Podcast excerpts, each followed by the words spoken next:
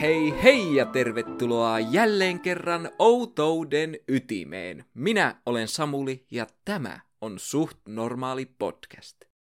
Mibit, nuo kalpeat, tyylitajuiset totuuden hiljentäjät, ovat väitetysti piinanneet UFO- sekä paranormaaleita intoilijoita jo melkein 70 vuoden ajan. Ehkä he ovat myös piinanneet osaa teistä edellisen jakson julkaisun jälkeen. Ainakin minua he ovat piinanneet. Edellisen jakson julkaisun jälkeen kaikkialle minne menin, mua seuras mustapukuinen mies. Olin sitten kassajonossa, lenkillä tai omassa sängyssäni. Minne tahansa katseni käänsinkään, mustapukuinen mies oli aina rinnallani. Tai no, eihän sit loppupeleissä ollutkaan mikään mustapukuinen mies. Todellisuudessa hän oli Meiran lakimies, joka oli tullut ilmoittamaan mulle, että Kulta-Katriina brändi on nostanut mua vastaan kunnianloukkaussyytteen.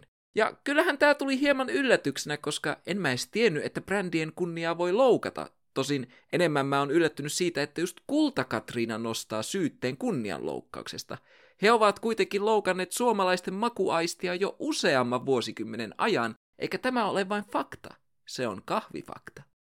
Pointti tässä on se, että tämä minun MIB oli todellisuudessa jotain täysin muuta kuin oikea MIBI. Sama pätee myös edellisen jakson perusteella Mibien alkulähteeseen eli Albert Benderin kammottavaan kauhukammio-kohtaamiseen karmivan kolmikon kanssa. Mutta milloinpa totuuden annettaisiin tulla paranormaaleiden ilmiöiden olemassaolon tielle, koska kaikkihan vastakkaiset mielipiteet ovat aina vain vihaajien ja skeptikoiden yrityksiä kieltää todellisuutta. Kuten edellisen jakson lopussa mainitsin, Albert Benderin dramaattisen kohtaamisen ja Gray Barkerin siitä kirjoittamien kirjojen jälkeen MIB-havainnot ja niihin liittyvät teoriat lähtivät nousuun räjähdysmäisellä voimalla. Joten tänään me paneudumme mustapukuisten miesten moniin kasvoihin ja niiden takana piileviin syviin totuuksiin. Suosittelen kaikkia kuuntelemaan ensimmäisen MIB-jakson ennen tätä jaksoa, koska tulen vetoamaan useaan otteeseen siinä esitettyihin tietoihin. Lisäksi varoitan teitä jo etukäteen, että tässä jaksossa esitetyt teoriat ovat yleensä hyvin vahvasti ristiriidassa itsensä kanssa ja niiden perustelut vaihtelevat huterista olemattomiin. Aloitetaan tämän jakson yksinkertaisimmalla, mutta silti monimutkaisella teorialla, jonka mukaan mustapukuiset miehet eivät ole niinkään totuuden hiljentäjiä, vaan disinformaation syöttäjiä. Tämä teoria rakentuu osittain edellisessä jaksossa esittelemääni valtionagenttiteoriaan, joka kuului tiivistetysti näin. Mustapukuisten miesten tehtävänä on pelottelun, uhkailun ja kaikinpuolisen veemäisen käyttäytymisen avulla saada ufokokemuksen kokenut henkilö pysymään vaiti kokemastaan, jotta totuus avaruusolioista ei tulisi koskaan julkiseksi. Kuulostaa tähän mennessä erittäin yksinkertaiselta, mutta tässä vaiheessa meidän täytyy sanoa hyvästit yksinkertaisuudelle ja pistää aivomme oikein kunnon solmuun. Tämän disinformaation syöttäjät teorian mukaan todellisuudessa kyseessä on huomattavasti monimutkaisempi operaatio kuin pelkkä turvat umpeen tai tulee turpaan tason uhkailu. Sillä valtion agentit eivät pyrkineet hiljentämään totuutta, vaan he pyrkivät ruokkimaan havaintoja valheellisella tiedolla, täten tehden niistä vähitellen entistä epäuskottavampia ja naurettavampia. Otetaan tähän esimerkiksi edellisessä jaksossa esitetty Albert Benderin tapaus. Tämän havaintoja ruokkivan teorian mukaan nämä mustapukuiset miehet olivat kuin olivatkin valtion agentteja, ja he olivat kertoneet Albert Benderille samaiset syvät totuudet avaruusolioista, joita Bender avasi kirjassaan Flying Saucers and the Free Men, mutta nämä syvät totuudet eivät olleetkaan totuuksia, vaan ovelia valheita, joiden avulla pyrittiin harhauttamaan Benderiä ja häneen uskovia henkilöitä. Valheita, joista tuli pitkään toistettuna totuuksia tiettyjen ufointoilijoiden mielissä. Oletteko koskaan miettineet, miksi eri UFO- ja paranormaalien teorioiden välillä on niin suuria eroavaisuuksia? No, tämä teoria osaa kertoa miksi. Mustapukuiset miehet etsivät aina käsiinsä vaikutusvaltaisen UFO- tai paranormaalin vaikuttajan, kuten suht normaalin podcastin, jolle he syöttävät monipuolisia valheita, jotka eivät ole koskaan täysin samanlaisia eri vaikuttajien välillä. Joten jokainen vaikuttaja synnyttää pahaa aavistamattaan valheiden pohjalta oman teoriakoulukunnan, joka on ristiriidassa toisten teorioiden kanssa. Tämä teorioiden suuri määrä takaa sen, että ufojen ja paranormaalin maailman todellinen luonne ei voi koskaan selvitä, koska sen päälle on rakennettu valheiden valtapeli, jossa valheelliset koulukunnat taistelevat keskenään siitä, kuka tietää syvimmän totuuden. Mutta tässä teoriassa on eräs pikkiriikkinen ongelma. Mistä me voimme tietää, ettei tämäkin teoria ole syntynyt disinformaation pohjalta? Entä jos mustapukuisten miesten tarkoitus onkin saada meidät uskomaan siihen, että kaikki on valetta, vaikka todellisuudessa kaikki onkin täysin totta? Tämähän tarkoittaisi sitä, että totuus ei ole totta, valhet eivät ole oikeasti valheita, kissat ovat koiria, koirat ovat kissoja ja vedessä on kemikaalia, jotka tekevät meistä kaikista vihervase... Ootteko vielä kärryillä? Hyvä, koska mulla meinaa olla aivot solmussa nyt jo, ja tätä on vielä varmaan 40 minuuttia jäljellä. On täysin totta, että valtiot, kuten Yhdysvallat, ovat valehdelleet kansalaisilleen tietyissä asioissa, jotta he voisivat ajaa omaa agendaansa. Hyvä esimerkki tästä on vuodelta 2002, kun Yhdysvallat väittivät Irakin omaavan joukkotuhoaseita. Tästä syystä on myös mahdollista, että Yhdysvaltain hallitus käyttäisi disinformaatiota aseena myös ufoista ja paranormaaleista asioista puhuttaessa. Mutta pelkkä disinformaation mahdollisuus ei ole riittävä perustelu sille, että taustalla olisi joku kaiken kattava salaliitto. Ja vaikka jokin UFO-tapaus tai selitys olisikin valtion disinformaatiota, se ei tarkoita sitä, että pitää ruveta kyseenalaistamaan kaikkea. Tällä logiikalla sinun pitäisi uskoa kaikkien ihmisten olevan valehtelijoita sen jälkeen, kun olet kuullut ensimmäisen valheen. Ja kun sinä alat kyseenalaistamaan kaiken, ajaudut nopeasti maailmaan, jossa asiat ovat samanaikaisesti todellisia sekä epätodellisia, eikä mihinkään voi kuitenkaan luottaa, paitsi tietyissä tilanteissa, jos silloinkaan. Ja tuo kuulostaa päättömältä, koska sitä se on. Ja tästä syystä en oikein voi perehtyä tähän teoriaan tätä syvemmin, koska ajautuisin vaan itse tuohon samaan piiriin pyörimään. Kuten aiemmin totesin, Tämä teoria on tämän jakson mittapuulla sieltä yksinkertaisemmasta päästä, ja se on myös kaikista uskottavin, jos me teemme siihen pieniä muutoksia. Ensinnäkin on todistettava fakta, että Yhdysvaltain hallitus oli kiinnostunut UFO-järjestöjen toiminnasta kylmän sodan aikana – Joten on hyvinkin mahdollista, että mustapukuiset miehet ovat todellisuudessa olleet täysin inhimillisiä valtion agentteja, jotka ovat tulleet tutkimaan UFO-järjestöjen ja UFO-aktiivien motiiveja sekä tavoitteita. Mutta, ja tämä on erittäin iso mutta, kiinnostus UFO-järjestöjen toiminnasta ei tarkoita automaattisesti sitä, että UFOt ja avaruusoliot olisivat todellisia. Syy tähän kiinnostukseen, kuten edellisessä jaksossa totesin, oli huomattavasti maanläheisempi sekä neuvostopelkoisempi. Yhdysvaltain hallitus oli kiinnostunut UFO-järjestöistä pääsääntöisesti siksi, koska he eivät halunneet, että heidän asetutkimuksistaan ja muista sotilaallisista toimista vuotaisi mitään sellaista tietoa, josta olisi Neuvostoliitolle hyötyä. Tämä on täysin todistettava fakta, mutta me emme osaa varmuudella kertoa, millaisia taktiikoita hallitus hyödynsi UFO-järjestöjä ja aktiiveja haastatellessaan. On mahdollista, että heitä on uhkailtu tai että heille olisi valehdeltu, mutta me emme voi todisteiden puutteessa sanoa oikein mitään konkreettista suuntaan tai toiseen.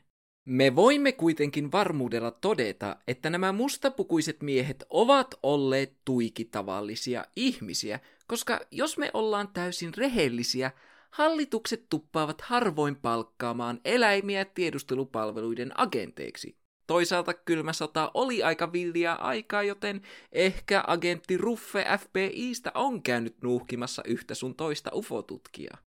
Tästä Mibien ihmisyydestä saadaankin aivan mainio aasinsilta seuraavaan aiheeseen. Entä jos nämä totuuden hiljentäjät eivät olekaan vain yksinkertaisia valtion agentteja tai edes tavallisia ihmisiä, vaan he ovat itsekin tavalla tai toisella osa tätä paranormaalia maailmaa, jonka he yrittävät meiltä piilottaa? Aloitetaan nämä teoriat kaikkien rakastamista ulkoavaruuden vierailijoistamme eli avaruusolioista. No mutta Samuli, Edellisessä jaksossa totesit, ettei kukaan osaa tarkalleen sanoa, mitä avaruusolio rotua mustapukuiset miehet edustavat. Aika köyhää menoa ruveta kierrättämään edellisen jakson sisältöä. Ensinnäkin, keskeyttäjistä rakkain, kierrättäminen tekee hyvää ympäristölle ja toiseksi edellisen jakson jälkeen olen päässyt käsiksi salaisiin avaruusolioita käsitteleviin materiaaleihin. Tai no, eivät ne ole oikeastaan salaisia. Itse asiassa ne eivät edes ole konkreettisia materiaaleja.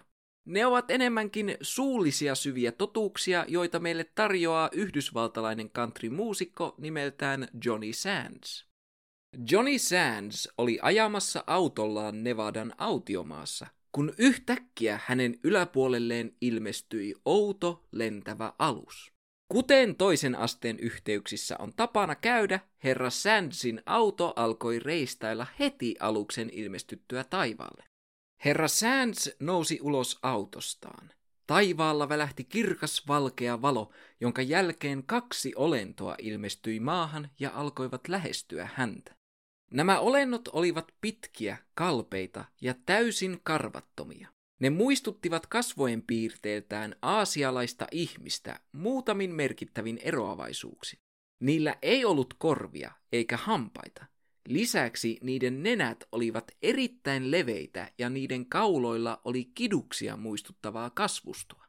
Olennot kertoivat tulevansa rauhan nimissä ja että ne olivat huolissaan ydinaseiden mahdollisista vaikutuksista heidän oman aurinkokuntansa tasapainoon sekä galaktiseen rauhaan ja heidän tulevaisuuden suunnitelmiinsa.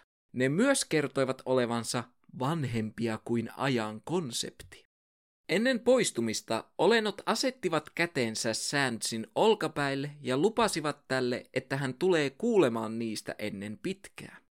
Hieman myöhemmin herra Sands meni tapaamaan omien sanojensa mukaan taitavaa piirtäjää, joka voisi tehdä luonnoksen hänen näkemistään olennoista. Sandsin kuvaillessa olentoa piirtäjä keskeytti hänet ja kysyi, miksi näillä olennoilla on kidukset. Ja silloin Kaksi kalpeaa ja kummallisen näköistä mustiin pukeutunutta miestä ilmestyi paikalle kuin tyhjästä, ja toinen heistä sanoi, minä voin kertoa miksi. Katsos, Sirius-nimisen tähden aurinkokunnassa sijaitsee planeetta, joka on puoliksi vettä ja puoliksi maata. Tästä syystä sen asukkailla on kidukset, sillä he viettävät osan elämästään veden alla. Tämän sanottuaan kummallinen mies asetti kätensä Sandsin olkapäälle ja sanoi, tulet kuulemaan meistä ennen pitkää. Joka oli tismalleen sama asia, mitä avaruusoliot olivat hänelle sanoneet autiomaassa, joten näiden kummallisten miesten täytyi olla näitä samaisia avaruusolioita. Ennen kuin Sands ja piirtäjä kerkesivät kunnolla sisäistää, mitä oli tapahtunut, miehet olivat jo poissa. Mä joudun nyt pyytämään teiltä kaikilta anteeksi sitä, että valehtelin teille edellisessä jaksossa, sillä mustapukuiset miehet ovat kuin ovatkin avaruusolioita, jotka tulevat Siriuksen aurinkokunnasta ja joiden ulkonäkö johtuu siitä, että heidän planeettansa on 50 prosenttia vettä ja 50 prosenttia maata. Paitsi että en pyydäkään teiltä anteeksi, sillä mikään näistä väitteistä ei voi tämän hetkisten tieteellisten todisteiden perusteella pitää paikkaansa. Ensinnäkin, tällaisena pilkunviilaajana mun täytyy korjata, että joukko tähden ympärillä kiertäviä planeettoja on nimeltään planeettakunta, ei aurinkokunta. Aurinkokunta on puolestaan nimitys meidän planeettakunnallemme, ja teknisesti ottaen meidän planeettakuntamme on ainoa virallinen aurinkokunta, ja se pysyy ainoana virallisena niin pitkään, kunnes joku avaruusolio tulee asiasta valittamaan, ja se vaikuttaa tällä hetkellä aika epätodennäköiseltä. Toiseksi, Sirius ei ole vain yksi tähti, vaan se on kaksoistähti jossa kirkasta tähteä Sirius Aata kiertää pieni valkoinen kääpiö Sirius B. Kaksoistähti on tähtijärjestelmä, jossa kaksi tähteä kiertää yhteisen painopisteen ympäri, ja näillä kahdella tämä kiertoaika on noin 50 vuotta. Lisäksi tähän päivään mennessä ei ole löydetty mitään todisteita Siriuksen tähtijärjestelmässä sijaitsevista planeetoista. Tämä ei kuitenkaan tarkoita sitä, etteikö siellä voisi olla planeettoja.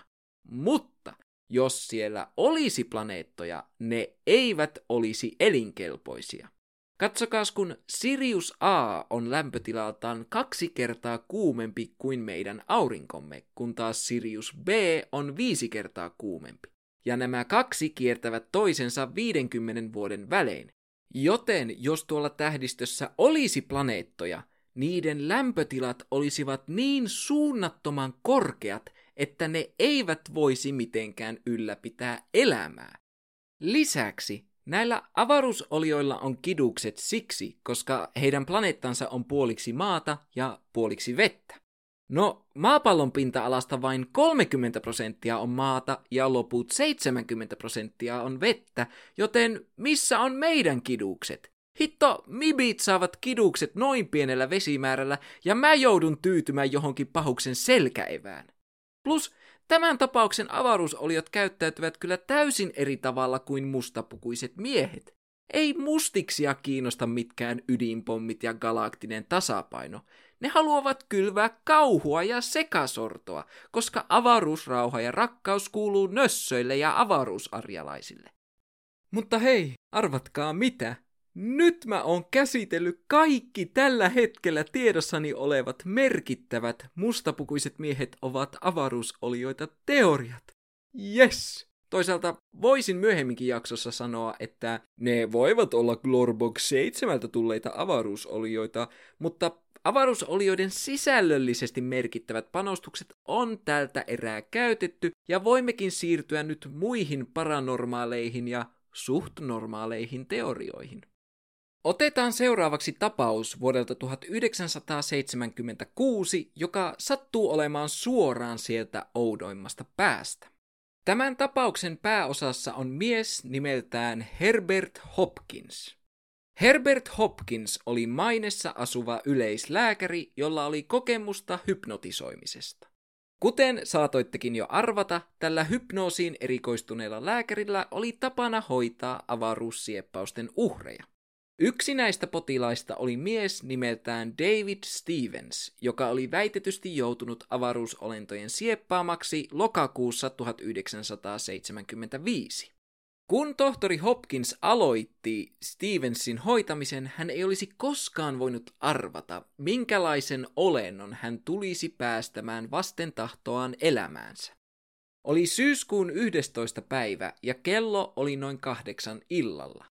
Hopkins oli yksin kotonaan, kun hänen puhelimensa alkoi soida. Pahaa aavistamaton Hopkins nosti luurin ja langan toisessa päässä oli henkilö, joka väitti edustavansa New Jersey UFO Research Organization nimistä UFO-tutkimusjärjestöä, joka halusi jutella Stevensin tapauksesta tohtorin kanssa. Pelkkä toteamus siitä, että edustaa UFO-järjestöä, vaikutti olevan tohtori Hopkinsille riittävä todiste soittajan luotettavuudesta, joten hän päätti siltä istumalta kutsua mystisen soittajan luokseen keskustelemaan tapauksesta vielä saman illan aikana. Hopkins ei näemmä ollut koskaan kuullut sellaisesta pienestä asiasta kuin potilaslääkäri luottamussuhde, tai sitten hän vaan halusi päästä juoruamaan jollekin Steven parasta. Hitto, hän ei edes missään vaiheessa kysynyt soittajan nimeä, Jos on noin kova luottamus pelkästään väitetyn ammatin pohjalta, niin pitää olla iloinen siitä, ettei pahamaineinen Nigerian prinssi koskaan soittanut tälle tohtorille. Olisi nimittäin nopeasti ollut tili tyhjänä. Hopkinsin laskettua luurinsa hän tepasteli tyytyväisenä laittamaan ulkovalon päälle, jotta hänen vieraansa ei tarvitsisi etsiskellä ovea pimeässä. Siinä samassa, kun ulkovalo syttyi, Hopkins näki jotain yllättävää. Mustapukuinen vieras oli jo saapunut paikalle ja kapusi nyt hitaasti kuistin rappusia kohti ovea. Hopkins tiiraili ulos ikkunastaan nähdäkseen parkkeeratun auton, jolla mies oli saapunut, mutta kadut olivat typötyhjiä. Miten tämä mies oli onnistunut tulemaan hänen asunnolleen miltei heti puhelun päätyttyä, ilman autoa, kun lähimmät puhelinkopit sijaitsivat suhteellisen kaukana hänen asunnostaan? Tässä vaiheessa pitäisi jo jonkinlaisten hälytyskellojen alkaa soida. Mystinen mies soittaa puhelun ja on ovellas alle minuutissa. Joko tässä on jotain pahan enteistä taustalla, tai sit kyseessä on maailman nopein booty call. Onneksi meidän tohtorimme penaalin terävimpänä kynänä teki ainoan loogisen ratkaisun. Hän avasi oven ja kutsui mustapukuisen miehen ystävällisesti sisään. Miehen astuttua asuntoon Hopkinsin ylle vyöryi outo ahdistava tunne, ja hän haistoi ilmassa hennon rikin katkun. Miehen vaatteet ja edenhattu olivat täysin mustia. Hänen mokanahkaiset hansikkaansa olivat harmaat. Hänen ihonsa oli kalmanvalkoinen ja vartalonsa oli äärimmäisen laiha. Miehen puku oli selvästi aivan liian iso hänen luurankomaiseen rakenteeseensa. Tämä kuulostaa ihan teini-ikäiseltä Samulilta. Luurankomaisen laiha ja kalman kalpea, joten ei sinällään vielä kovinkaan epäilyttävä kaveri. Kenties hän tuli vain saarnaamaan Hopkinsille tämän kahvimausta. Miehen riisuttua hattunsa Hopkins huomasi, ettei miehellä ollut päässään karvan häivääkään. Ei sänkeä, ei kulmakarvoja, ei mitään. Hänen kirkkaanpunaiset, äärimmäisen ohuet huulet pistivät silmään lampun lailla miehen kalmankalpeilta kasvoilta. Joo, hän voi olla hieman haudasta nousseen näköinen, mutta kuten sanonta menee, ei ole koiraa karvoihin katsominen. Tosin tässä tilanteessa myös Hopkinsin perheen koira oli sitä mieltä, että tämä mystinen mies on aika spookia shittiä ja alkoi räksyttää huristuneella vimmalla. Mysteerimiehemme kohdisti huristuneeseen koiraan yhden nopean vilkaisun, ja koira säntäsi häntä koipien välissä kaappiin turvaan, eikä poistunut sieltä koko miehen vierailun aikana. Koiran paettua paikalta mysteerimies meni suoraan asiaan. Hän alkoi kuulustella Hopkinsilta tämän työstä David Stevensin tapauksen parissa. Hopkins pisti merkille, että mysteerimiehellä ei ollut mitään huomattavaa aksenttia – hän oli täysin kylmä ja monotoninen. Miehen olemus oli kaiken kaikkiaan karmivan robottimainen, mutta kuitenkaan ei ole olemassa teorioita siitä, että nämä olisivat robotteja, joten harmi. Yhdessä vaiheessa kuunnellessaan Hopkinsia tämä mystinen mies painoi sormensa huulilleen ja hänen harmaisiin hansikoihinsa jäi punainen tahra. Hopkins huomasi järkytyksekseen, että miehen huulet olivat maalattu tämän kasvoille. Seuraavaksi tilanne otti yllättävän ja shokeeraavan käänteen oudosta erittäin uhkaavaksi. Mysteerimies totesi, että Hopkinsilla on kaksi hopeakolikkoja housujensa vasemmassa taskussa, joka yllättäen piti paikkaansa. Hän käski Hopkinsia ottamaan toisen kolikoista taskustaan ja pitämään sitä kämmenellään. Hopkins kuin jonkun oudon voiman riivaamana teki kuten käskettiin. Seuraavaksi mies kielsi Hopkinsia katsomasta häneen. Sen sijaan tämän tuli katsoa tiiviisti kolikkoa. Se, mitä Hopkins näki seuraavaksi, järkytti häntä syvintä sisimpää myöten. Hänen kämmenellään oleva hopeakolikko muuttui ensin väriltään siniseksi ja sameaksi, sitten metallista höyryiseksi aineeksi, kunnes se lopulta katosi olemattomiin. Mitä mustaa magiaa tämä on? Joko tämä äijä on velho, tai sitten Hopkinsin kämmenen lämpötila on reilut 2100 Celsiusta, ja mä en rehellisesti osaa sanoa, kumpi näistä kahdesta olisi pelottavampi vaihtoehto. Oli kyseessä velho tahi ihmismasuuni, tärkeintä tässä oli se, että kolikko oli nyt poissa ja Hopkins oli täysin ymmällään siitä, mitä oli juuri tapahtunut. Seuraavaksi tämä mystinen mies kysyi Hopkinsilta, oliko tämä kuullut miehestä nimeltään Barney Hill. Tohtori nyökkäsi ja mies sanoi, Barney kuoli siihen, ettei hänellä ollut enää sydäntä, aivan kuten sinulla ei ole enää kolikkoa. Pyydän, että tuhoat kaiken David Stevensiin liittyvän aineiston, ellet halua jakaa Barnin kohtaloa. Hitto vie, tää on astetta hardcorempi velho. Kolikon kadottamisen pystyy kuka tahansa tavan tolvana, mutta sydämen hävittäminen, se on aika raffia shittiä. Tosin pakko myöntää, mä haluaisin nähdä sen, kun velho on silleen, onko tämä sinun sydämesi, ja vetää sydämen jonkun korvan takaa. Toisaalta minun täytyy myös tähän väliin sanoa, että Barney Hill ei kuollut sydämen mystiseen katoamiseen, vaan aivoveren vuotoon, joten tämä meidän velho puhuu kyllä nyt aika törkeästi paskaa.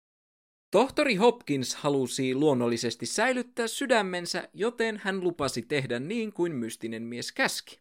Tämän uhkauksen jälkeen mystisen miehen puhe alkoi hidastua huomattavasti. Hän sanoi yhtäkkiä, Minun täytyy poistua. Energiatasoni on alhainen. Hyvästi. Tämän sanottuaan mies nousi seisomaan huterille jaloilleen ja vaappui kohti ulkoovea. Poistuttuaan talosta mies käveli kohti ulkona näkyvää sokaisevan kirkasta valoa ja puff! Siinä silmän räpäyksessä sekä mies että valo olivat poissa. Seuraavien viikkojen ajan Hopkinsia piinasi jatkuvat painajaiset, joissa mustapukuiset miehet tarkkailivat häntä ja mikä pahinta, hänen perheensä alkoi saada outoja, anonyymejä häiriöpuheluita. Luonnollisestikin kaikki nämä painajaiset ja häiriöpuhelut päättyivät siinä silmän räpäyksessä, kun Hopkins päätti lopullisesti katkaista välit avaruussieppauksen kokeneeseen potilaaseensa. Oletetaan hetken aikaa, että kaikki tässä tapauksessa kuvatut tapahtumat ovat edenneet juuri niin kuin ne teille esitin. Näiden todisteiden valossa mustapukuiset miehet ovat itsessään paranormaaleja olentoja, joilla on yliinhimillisiä kykyjä. Mutta mitä olentoja ne tarkalleen ottaen ovat? Tämän Hopkinsin tapauksen pohjalta MIB-asiantuntija Brad Steiger esittää niiden olevan eräänlaisia muinaisia alkemisteja. Ja siteraan tässä nyt suoraan herra Steigeria. Monet mahtavista alkemisteista, tämä on aihe, joka kiehtoo minua, etsivät enkeleitä, joita he voisivat hallita. Taikuus nähdään sopimattomana rituaalina silloin, kun sen tarkoitus on tuottaa hyötyä itselle, mutta he halusivat niitä olentoja saadakseen selville salaisuuden, jonka avulla perusmetallista saadaan jalometallia. Olen löytänyt useita tapauksia, joissa alkemistien luona on vieraillut mustapukuinen herrasmies, vauras mustiin sonnustautunut porvari, joka ilmestyy laboratorioon ja näyttää heille tiettyjä asioita. Jotkut heistä olivat hyvän tahtoisia, kun taas jotkut enemmänkin uhkaavia. Monet mahtavat alkemistit, mitä, niin kuin Edward ja Alphonse, en halua kuulostaa epäkunnioittavalta, herra Steiger, mutta aika lailla kaikki mahtavat alkemistit ovat joko fiktiivisiä tai kauan aikaa sitten kuolleita, joten voisit vaan suoraan sanoa, kuka näistä alkemisteista on törmännyt mustapukuisiin miehiin. Tai itse asiassa ei sillä niin väliä. Mä haluan enemmänkin tietää, että millä ihmeen logiikalla tämä tarkoittaa sitä, että mustapukuiset miehet ovat alkemisteja.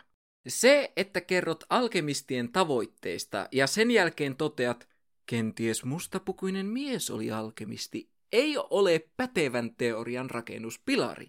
Se on pelkkä toteamus, jolla on yhtä paljon painoarvoa kuin sillä, jos minä sanoisin, kenties Pepsi on mustekalan mustetta.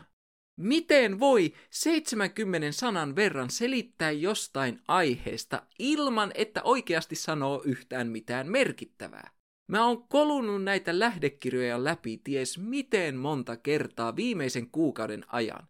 oon googletellut ties kuinka paljon. Mä oon käynyt niin hämärillä sivuilla, että te ette uskokkaan, enkä ole löytänyt yhden yhtä konkreettista esimerkkiä, jossa alkemisti kohtaa mustapukuisen miehen. Joten keitä nämä useat tapaukset koskevat, kerta yksikään lähde ei suostu niitä avoimesti kertomaan, vai ovatko nämä useat tapaukset revitty suoraan, enpä sano mistä. Enkä ole myöskään löytänyt yhtään perustelua sille, miten nämä kohtaamiset puolestaan tarkoittaisivat sitä, että mustapukuiset miehet ovat myös alkemisteja. Ehkä eniten mua tässä ärsyttää se, että tämä kolikon haihduttaminen riittää alkemistihypoteesin pohjaksi, mutta kukaan, ei yhtikäs kukaan ole vielä esittänyt teoriaa, jonka mukaan mustapukuiset miehet olisivat velhoja.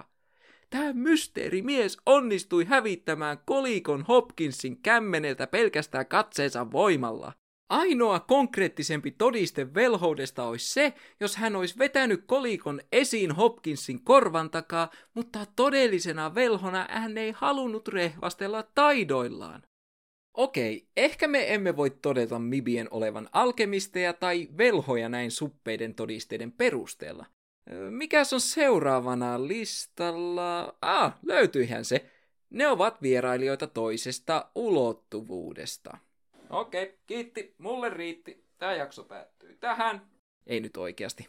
Mun aivot tulevat olevan pelkkää mössöä tämän jakson tekemisen jälkeen. Käydään hyvin lyhyesti läpi, mistä rinnakkaisissa todellisuuksissa tai niin sanotussa multiversumissa on kyse. Multiversumi tai Metauniversumi on hypoteettinen äärellisen tai äärettömän määrän useita eri maailmankaikkeuksia muodostava joukko, joka sisältää koko fyysisen todellisuuden ja sitä säätelevät lait. Muita meidän maailmankaikkeutemme ohella multiversumiin kuuluvia kaikkeuksia kutsutaan rinnakkaisiksi maailmankaikkeuksiksi. Kiitokset Wikipedialle.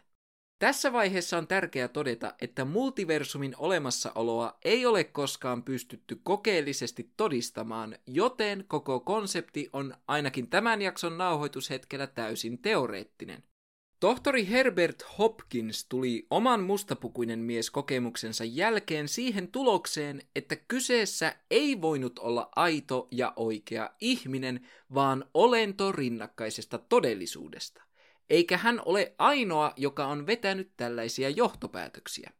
UFO-tutkijat kuten John Keel ovat myös esittäneet, että mibit, kuten kaikki niin sanotut avaruusoliot, voivat todellisuudessa tulla jostain toisesta todellisuudesta.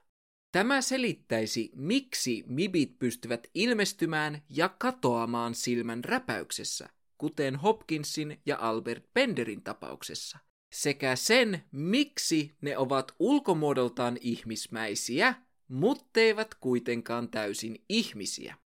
Väitetysti yllättävä rikin katku on merkki siitä, että joku on juuri matkustanut kahden eri todellisuuden välillä. No mutta Samuli, mitä himputin vimputtia toisen ulottuvuuden mibit tekevät meidän ulottuvuudessamme? Nyt arvon keskeyttäjä, mun on pakko myöntää, että mulla, kuten lähdekirjoillakaan, ei ole harmainta aavistustakaan.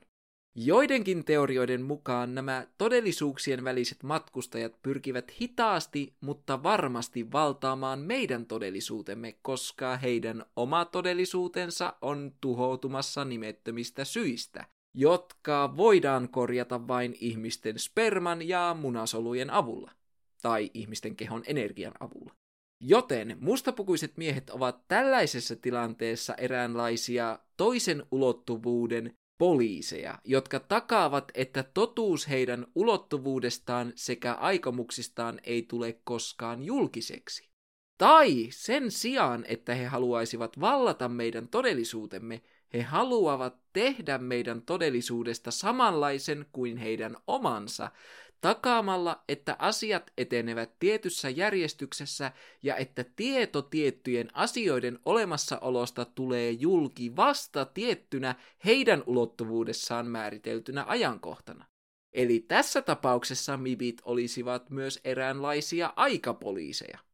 Mutta me emme voi oikein sanoa näihin teorioihin juuta tai jaata, koska itse multiversumin konsepti on vielä tällä hetkellä silkkaa teoriaa. Joten nämä teoriat ovat käytännössä turhanpäiväistä spekulaatiota. Hauskaa spekulaatiota, mutta täysin merkityksettömiä. Tulen joku päivä tekemään täysin oman multiversumille pyhitetyn jakson, jossa tulen syventymään enemmän tämän erittäin monimutkaisen konseptin yksityiskohtiin. Mutta meillä on vielä oikein mahan täydeltä MIB-teorioita käsiteltävänä, joten seuraavaksi esittelen teille teorian, jota kutsun nimellä Mustapukuiset miehet ovat täysin oikeita skifipoliiseja, kuten MIB-elokuvissa. Jos olette koskaan nähneet yhtäkään Men in Black-elokuvaa, niin te tiedätte suurin piirtein, miten tämä teoria etenee. Mustapukuiset miehet ovat täysin todellisia, edistyneellä teknologialla varusteltuja poliiseja, joiden tehtävänä on suojella maailmaa paranormaaleilta ilmiöiltä sekä avaruusolioilta. Käytännössä, jos uskoo tähän teoriaan, niin MIB-elokuvat ovat teknisesti ottaen agentti Koosta ja Jistä kertovia oma elämänkertoja. Mutta minun on erittäin vaikea uskoa, että tämä teoria voisi olla millään tavalla todellinen, koska, ja tämä voi kuulostaa hieman shokeraavalta, MIB-elokuvat eivät ole dokumentteja. Ne ovat sarjakuvaan pohjautuvia skifi-hömpötyksiä, joiden laatu huononi tasaisesti ensimmäisen elokuvan jälkeen. Joten me voimmekin minun mielestäni väläyttää unohduskynää tälle teorialle ja elää kuin en olisi sitä koskaan teille kertonutkaan. Seuraava teoria, jonka kerron teille, on ylivoimaisesti tämän jakson uskottavin ja... Eiköhän mä vain jekutan teitä. 90 prosenttia tämän jakson sisällöstä on täyttä bullshittia, mutta siitä huolimatta mustapukuiset miehethän ovat ilmiselvästi vampyyreitä.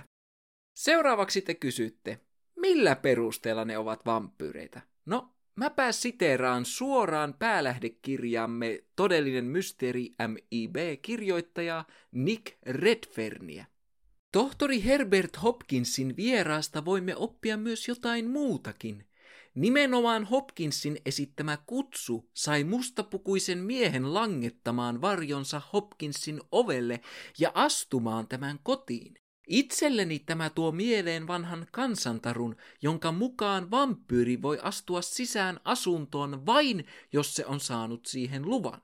Niinpä mietinkin nyt, voisivatko jotkin noista legendoista, jotka kertovat ihmisestä ruokansa saavista verta imevistä olennoista, olla vääristyneitä kertomuksia menneisyyden MIB-prototyypeistä, joiden ainoa tehtävä oli taata oma ravinnon saanti? Onko mustaviittaisen, kalpeakasvoisen, verenhimoisen vampyyrin ja mustapukuisen kalman kalpean mibin välillä loppujen lopuksi suurta eroa?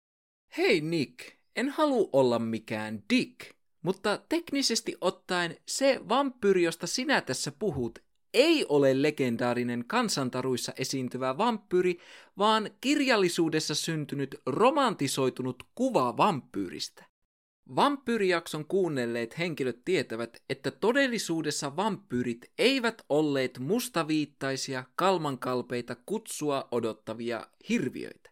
Ne olivat kirjaimellisesti ruumiita, jotka majailivat haudassaan ja ilmestyivät ihmisille joko näiden unissa tai muussa kuin omassa fyysisessä kehossaan.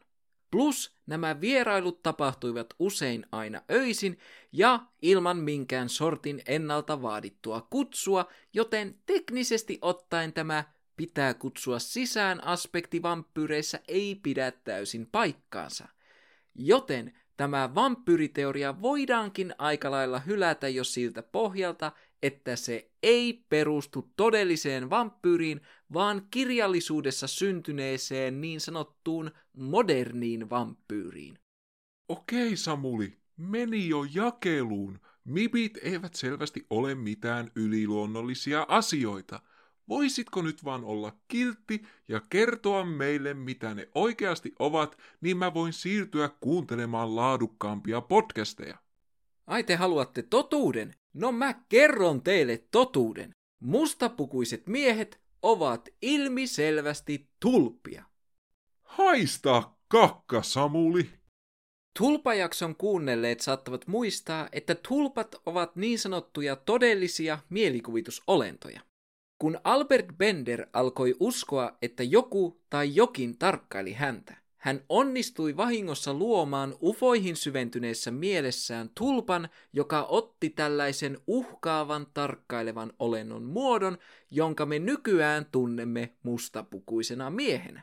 Saatatte myös muistaa, että tulpat saavat ravintonsa ihmisten tunnetiloista. Mustapukuisten miesten tapauksessa tämä tunnetila on suunnattoman vahva pelko. Eräs isoimmistaan mustapukuisiin miehiin liittyvistä ongelmista, joita en ole vielä tässä jaksossa maininnut ja joita muut teoriat eivät oikeastaan osaa selittää, on se, että ne näyttäytyvät vain hyvin harvoille ihmisille. Tulpateoria sisältää tälle ongelmalle erittäin yksinkertaisen ratkaisun. Tulpan olemassaolohan riippuu täysin siitä, miten vahvasti siihen uskoo, aka helinäkeiju-efekti. Tämä tietenkin tarkoittaa sitä, että mustapukuiset miehet ilmestyvät todennäköisemmin niiden UFO- ja paranormaali-intoilijoiden luokse, jotka jo ennestään uskovat heidän olemassaolonsa. Kun tarpeeksi suuri joukko uskoo niihin, ne voivat myös ilmestyä sellaisille, jotka eivät ole niistä olleet aiemmin tietoisia. Mutta kun usko mustapukuisiin miehiin vähenee, he ilmestyvät yhä harvemmin ja harvemmin, täten heistä tulee teknisesti ottaen samanaikaisesti todellisia ja epätodellisia. Tätä tulpateoriaa tukee se, että Herbert Hopkinsin kohtaama mustapukuinen mies alkoi näyttää kuihtuneelta ja valitti vähäisestä energiatasosta. Kyseessä oli selvästi tilanne, jossa tulpa ei onnistunut saamaan tarpeeksi ravintoa uhristaan. Mustapukuisten miesten tapauskohtaisesti vaihtelevat piirteet ja kyvyt voivat myös olla todisteita siitä, että kyseessä on tulpa. Ne nimittäin voivat ottaa aina piirteitä, joita niiden senhetkinen uhri niille mielessään antaa. Tulpateoria ei kuitenkaan ole täysin vedenkestävä. Koska tulpa on mielikuvituksessa syntynyt olento, se automaattisesti tarkoittaa sitä, että se ei teknisesti ottaen ole todellinen kenellekään muulle kuin sen havaitsijalle tai luojalle.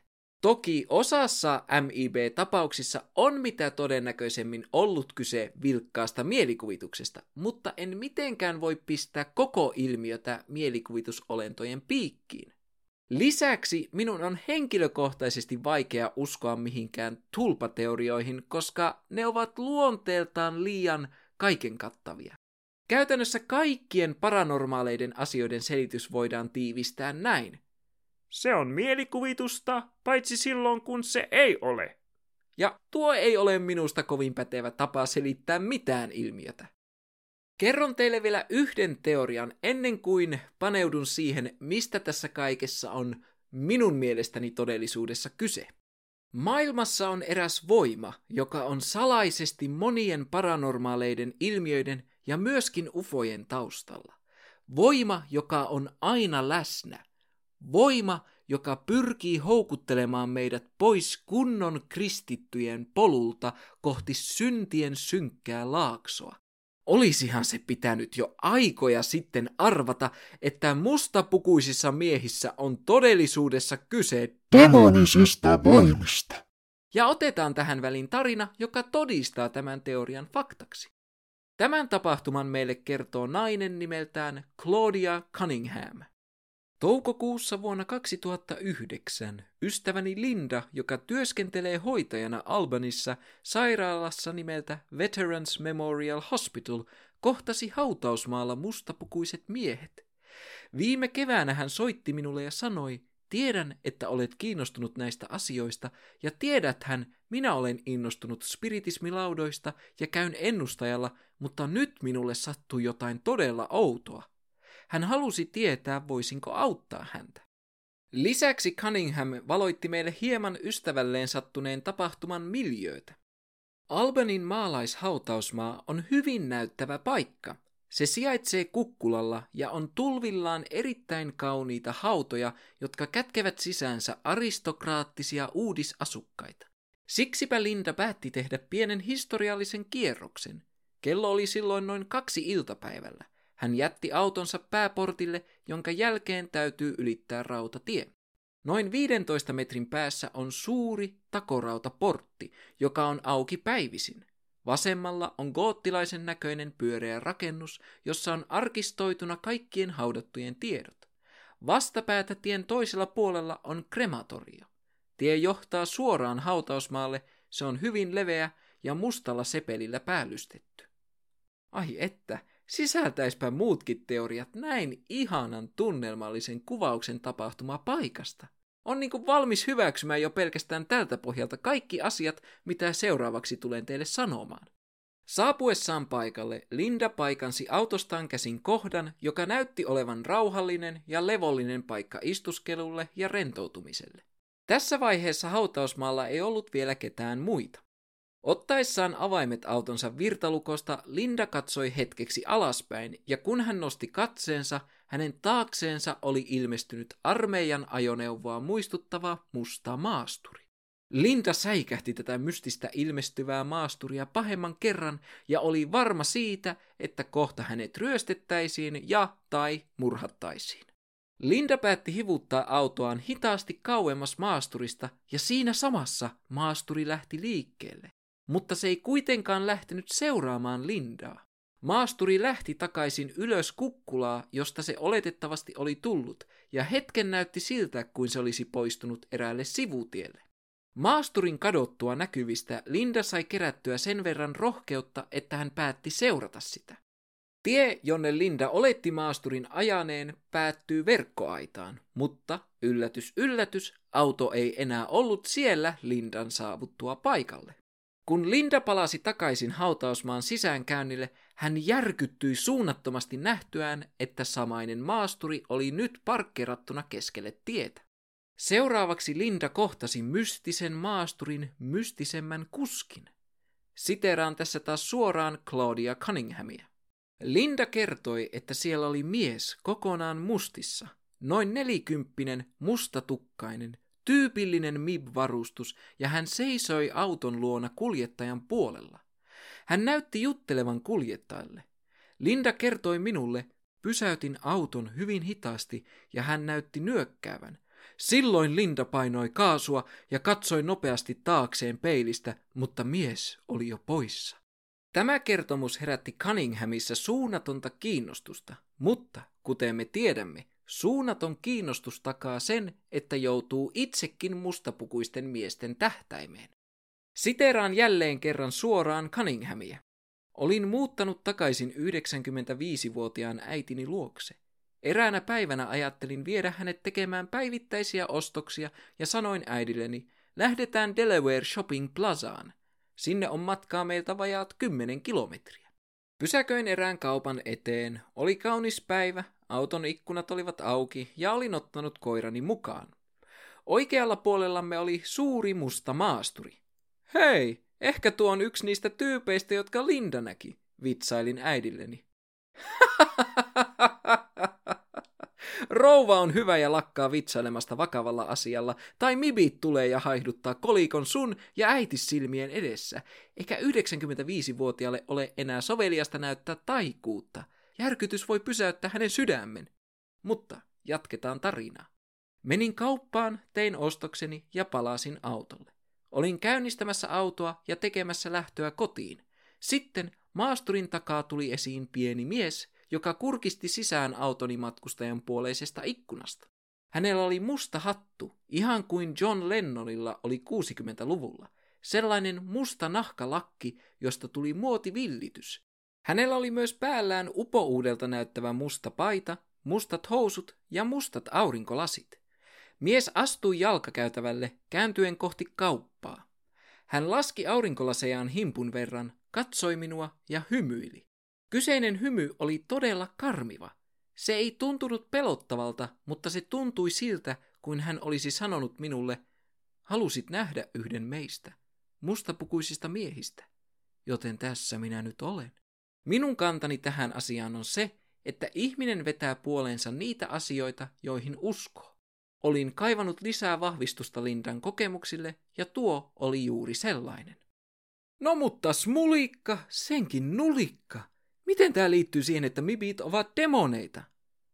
No, mä jätän tämän teorian perustelut Rouva Cunninghamin hoidettavaksi. Minä tiedän, että yliluonnollinen maailma on olemassa, ja mitä tulee mustapukuisiin miehiin, mielestäni he ovat demonisia. He tulevat pimeältä puolelta ja ovat täällä hämmentääkseen meitä. Uskon, että he ovat täällä pahanteossa ja että heillä on erilaisia ilmenemismuotoja. He voivat ilmestyä haamuina, mustapukuisina miehinä tai avaruusolentoina.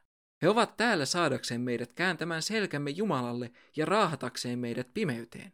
Uskon, että koko UFO-ilmiö on demonista alkuperää ja että he yrittävät huijata meitä pitämään heitä avaruusolentoina. Se kaikki on huijausta. Petos saa sen näyttämään siltä, että he ovat toiselta planeetalta ja täällä estääkseen meitä puhumasta ufoista ja avaruusolennoista. Ei, tämä on hengellistä.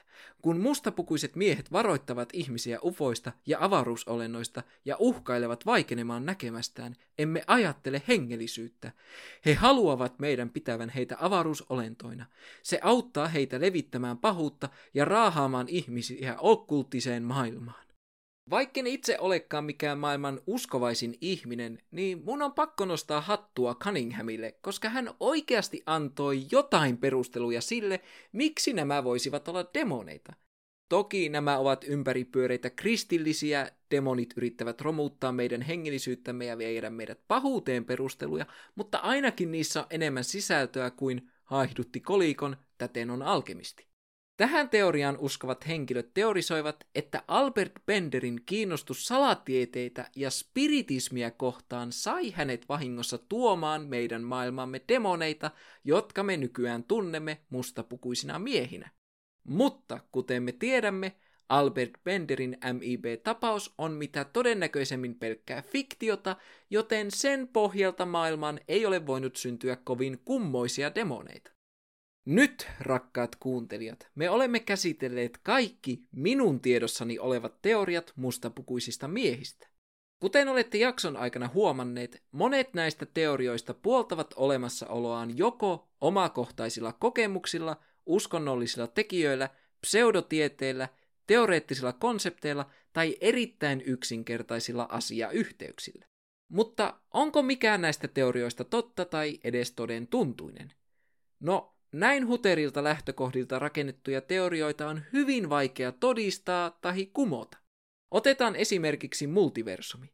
Me emme tiedä, onko multiversumi totta vai ei, joten me emme voi automaattisesti olettaa, että kaikki siihen liittyvät teoriat ovat vääriä.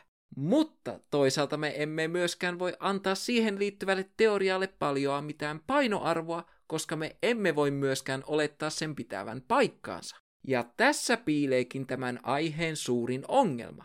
Miltei kaikki mustapukuisiin miehiin liittyvät teoriat rakentuvat sellaisten konseptien pohjalle, joiden olemassaolosta tai olemattomuudesta ei ole todisteita suuntaan tai toiseen. Mutta toisaalta me kuitenkin tiedämme sen, että koko MIB-ilmiön aloittanut Albert Benderin tapaus on todisteiden valossa yliluonnollisilta aspekteiltaan täysin fiktiivinen – Joten voimmeko me tältä pohjalta kumota koko ilmiön? Emme valitettavasti voi. Minä henkilökohtaisesti uskon siihen, että MIB-ilmiö on todellinen, mutta siinä on kyse jostain huomattavasti yksinkertaisemmasta asiasta kuin alieneista, demoneista tai alkemisteista. Uskon, että MIBit ovat Yhdysvaltain valtion agentteja tai muiden valtioiden agentteja. Se on ainoa looginen selitys täyden bullshitin ohella tälle ilmiölle ja myös ainoa, jolle meillä on aitoja oikeita todisteita. Kuten jo aiemmin tässä jaksossa totesin, kylmän sodan aikana, jolloin suurin määrä MIB-havaintoja tehtiin, kaikki mahdollinen aseisiin tai armeijan liittyvä tieto pyrittiin pitämään Yhdysvalloissa mahdollisimman tiukasti piilossa ihan vain siksi, ettei Neuvostoliitto saisi vihiä mistään, mikä antaisi heille etulyöntiaseman. Joten on täysin ymmärrettävää, miksi mustapukuiset miehet vierailisivat suhteellisen menestyneen ufojärjestön johtajan luona. Heidän piti varmistaa, ettei järjestön toiminnassa ole todellisuudessa kyse neuvoston vakoilusta tai ettei kukaan järjestön jäsenistä olisi neuvostovakoja. Tämä myös selittäisi, miksi nämä niin sanotut totuuden hiljentäjät eivät hiljentäneet kaikkia UFO-havaintoja. Monella havaitsijalla ei ollut tarpeeksi suurta yleisöä tai vaikutusvaltaa, että tieto pystyisi leviämään laajalle alueelle. En voi kuitenkaan mennä takaamaan, että yksikään tänään tai edellisessä jaksossa kertomistani MIB-kohtaamisista olisi todellinen. Jos ne ovat todellisia, niin uskon, että niiden kertoja on lisännyt niihin oikein reilulla kädellä omaa maustettaan, jotta tarina pystyisi leviämään laajemmalle. Koska onhan se nyt sanomattakin selvää, että tarina demonista tai toisen ulottuvuuden vieraasta on huomattavasti kiinnostavampi kuin FBI kävi ovellani. Varmasti on olemassa myös tapauksia, joissa tuiki tavallinen mustaan pukeutunut ihminen on joko tahallaan tai tahattomasti tulkittu MIB-olennoksi. Ihminen vetää puoleensa niitä asioita, joihin uskoo.